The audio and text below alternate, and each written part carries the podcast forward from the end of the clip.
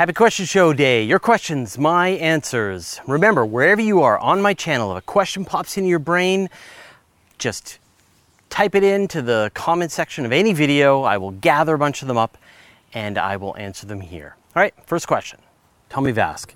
Supposing one would want to create an internet of the space, how about sending out small communication modules nodes, CubeSat style, in all directions at regular intervals and at a high enough velocity to escape the solar system so that you create an ever expanding cloud of data relays?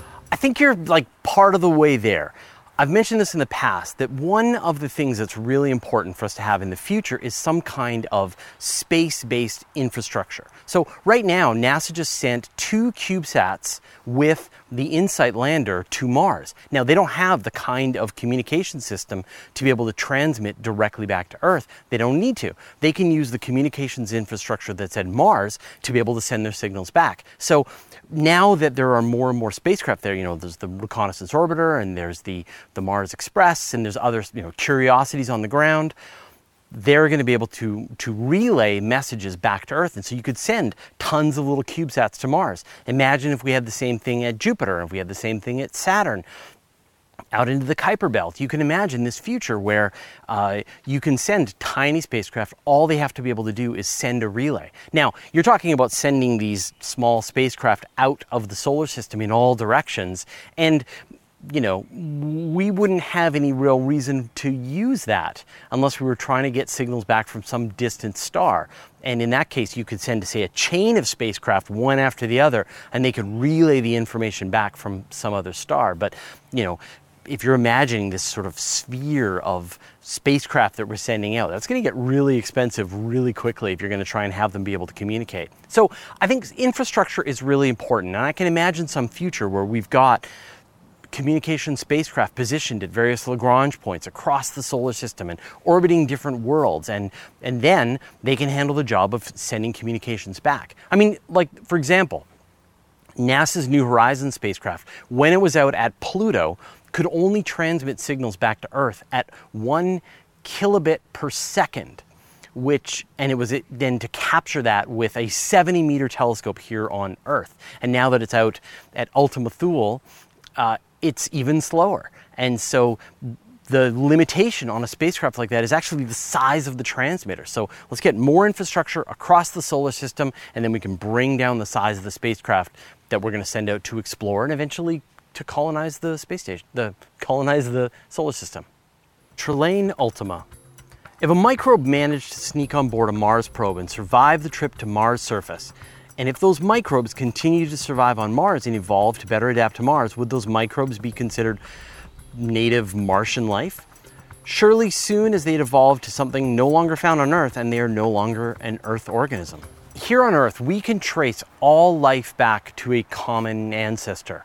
And so everything is related. Me with the trees, with the mosquitoes, we're all connected.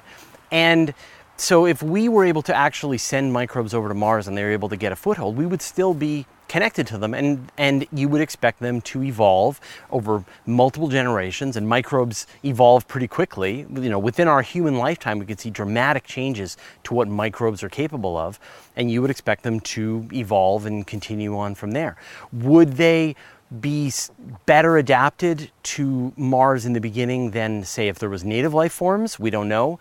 Uh, probably not, because they didn't evolve there. Even though Earth microbes have evolved some pretty inhospitable places, so they can survive in a lot of really crazy places. Who knows what's going on on Mars? So these are the kinds of experiments that we just we just don't know what's going to happen, and we don't know how quickly it would change. But I think you would always say, okay, now we have a common ancestor with the life that's on Mars to here on Earth, and we're, we're family. Vito Genovese. Thinking far ahead here, but where will we go after colonizing Mars? There's no other feasible location in the solar system, and we won't have the technology to leave it, certainly not for reaching another star system. Surely it's a problem to think about because once we get going to Mars, it'll be colonized quite quickly not least because it's smaller than Earth. Mars is a lot smaller than Earth. It's about a third the size of Earth. But because Mars doesn't have any oceans on it, the amount of surface area on Mars is about the same amount as the surface area on Earth. And so I guess that's kind of like saying we're going to eventually run out of space on Earth, which we haven't, even though we're at 8 billion people, and it's probably going to be thousands of years before there's a significant population on Mars. So I wouldn't get too worried about us running out of space on Mars and needing to colonize somewhere else. And I think the future of human colonization in the solar system is going to be in orbit itself. We're going to build O'Neill rings, we're going to build orbital structures in space and survive that way, where you've got free power, as much as you need and you build ways to prevent against the radiation and things like that. So I wouldn't worry too much about it. But it's good to think ahead. Omega Tachi. Hey Fraser, wouldn't it be better to just launch a space telescope to the orbit of Uranus or Saturn to have a better image of Sedna and maybe find Planet 9? Sending a space telescope um, to another world is really only good for studying that world. So if we send a space telescope to Uranus, it would be like you know the Mars Reconnaissance Orbiter is has on board the largest, most powerful telescope and camera system that's ever been launched to another planet, and its job is to observe Mars at greater resolution than any spacecraft that's ever done it before. It can see objects as small as I forget 20 centimeters across, like really small objects on Mars can be seen. Now remember, if you put a telescope to Uranus, it's going to sometimes be closer to Sedna and other objects out in the Kuiper Belt, and then other times it's going to be even farther because it's going to be completely across the solar system than Earth is. So the best place for us to put space telescopes is in low Earth orbit, in lunar orbit, at the Lagrange points.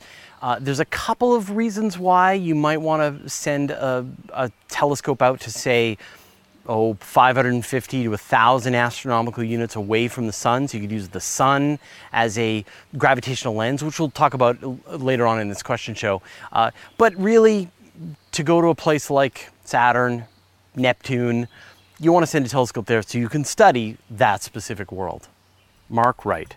I guess no one at NASA thought it was a good idea to attach a leaf blower to the rover pointed at the solar panel or a robotic broom arm.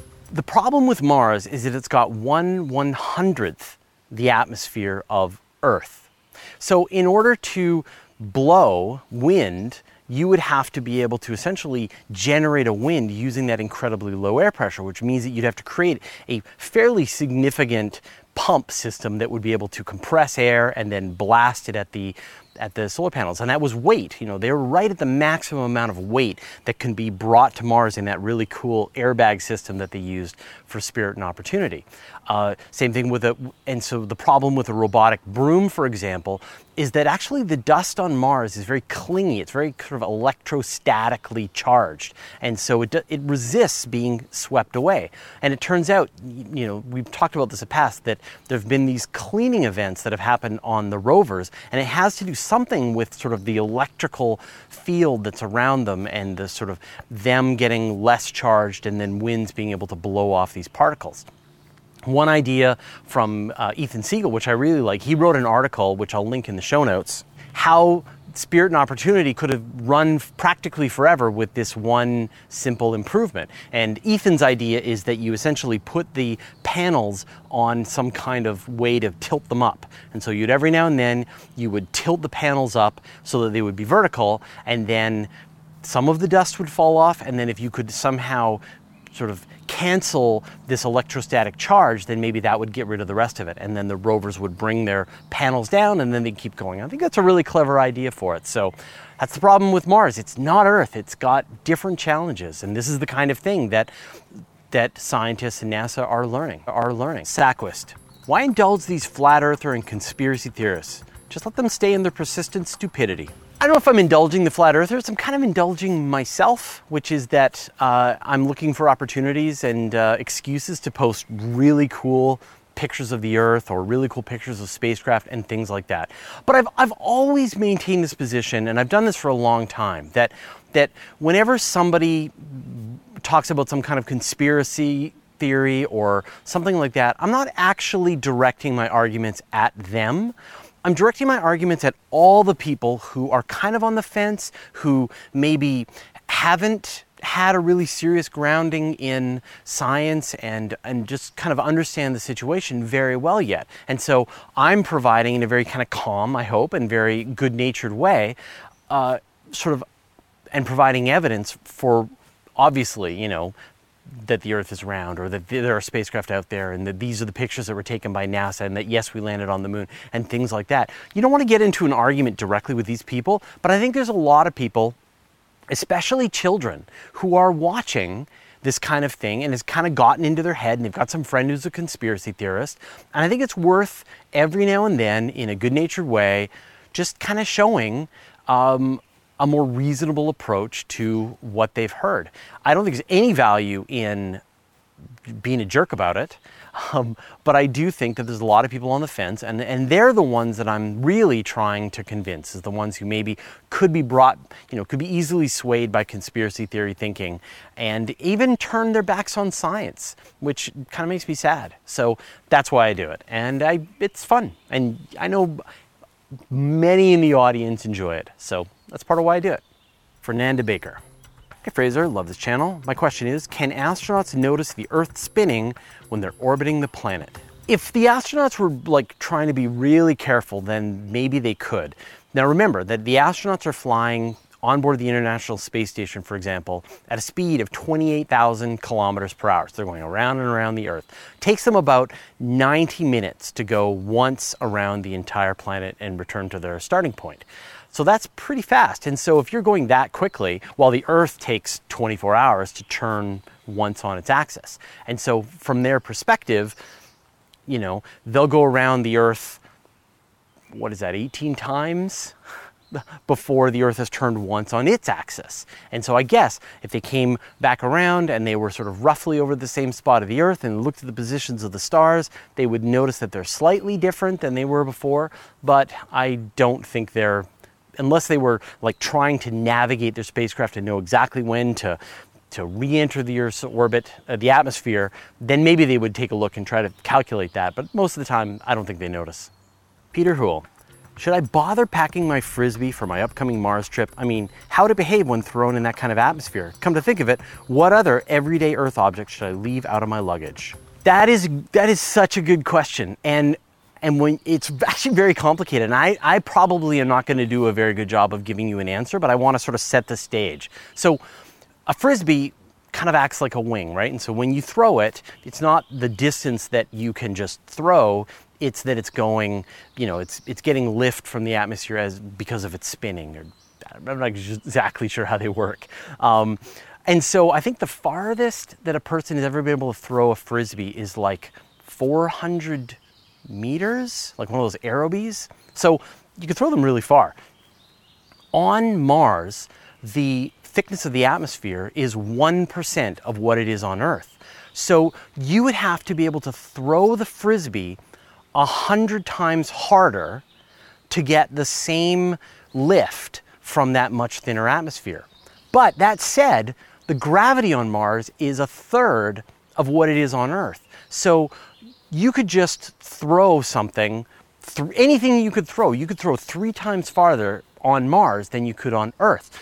And like the farthest that a person, a human, can throw a baseball is like 135 meters. So you could just throw a baseball 450 meters, which is kind of like about as far as a frisbee has been thrown. So it's a very complicated question. And, I, and, and so you would probably be throwing a frisbee in a ballistic trajectory. It wouldn't be getting any lift whatsoever from the atmosphere, and it would go about three times farther than what you could throw it here on Earth. I think. But please, every, you know, whoever's watching this, uh, you know, I feel like I'm just scratching the surface of this actually really fascinating question. And I would love to know other people's ideas, as he asked in the second part of the question. What are some things that you should leave at home and not take to Mars? Intrusive ostrich. Nighttime means we're facing away from the sun, and since we orbit the sun, we must be looking out in different directions at different times of the year. We're a long ways out from the center of the Milky Way, so is there a time of year when we're looking towards the galactic core and an opposite time of year when we're looking away from the core? If this is the case, what time of year should the Milky Way be most visible from Vancouver Island? Hey, I live on Vancouver Island and I know where the Milky Way is. Um, So you're absolutely right. The Milky Way is this disk of material. We're sort of halfway from the core to the outer edge of the Milky Way. And so for half of the year, we're looking out to the outer edge of the Milky Way, and for half of the year, we're looking in to the core of the Milky Way.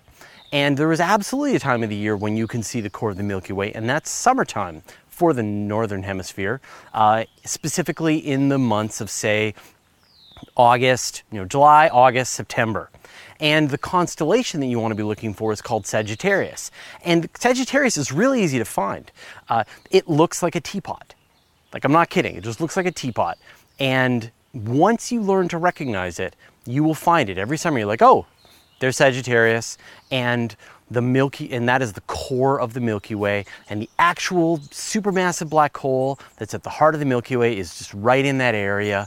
Um, and so it's it's kind of an amazing thing to think about when you look up into the sky and you see that constellation and you know that the center of the Milky Way is right there. Douglas Williamson. Fraser, thanks to you and your team for all that you do. I live in Jamaica. I would love to have a telescope built here, maybe a partnership with a university. Where can I go? Who can I talk to? What's the next step to make this happen? It's been a dream of mine. Hey Douglas, uh, we talked back and forth a bit in the comments, and I was like, "There's, you know, there's observatories everywhere. There's got to be an observatory in Jamaica."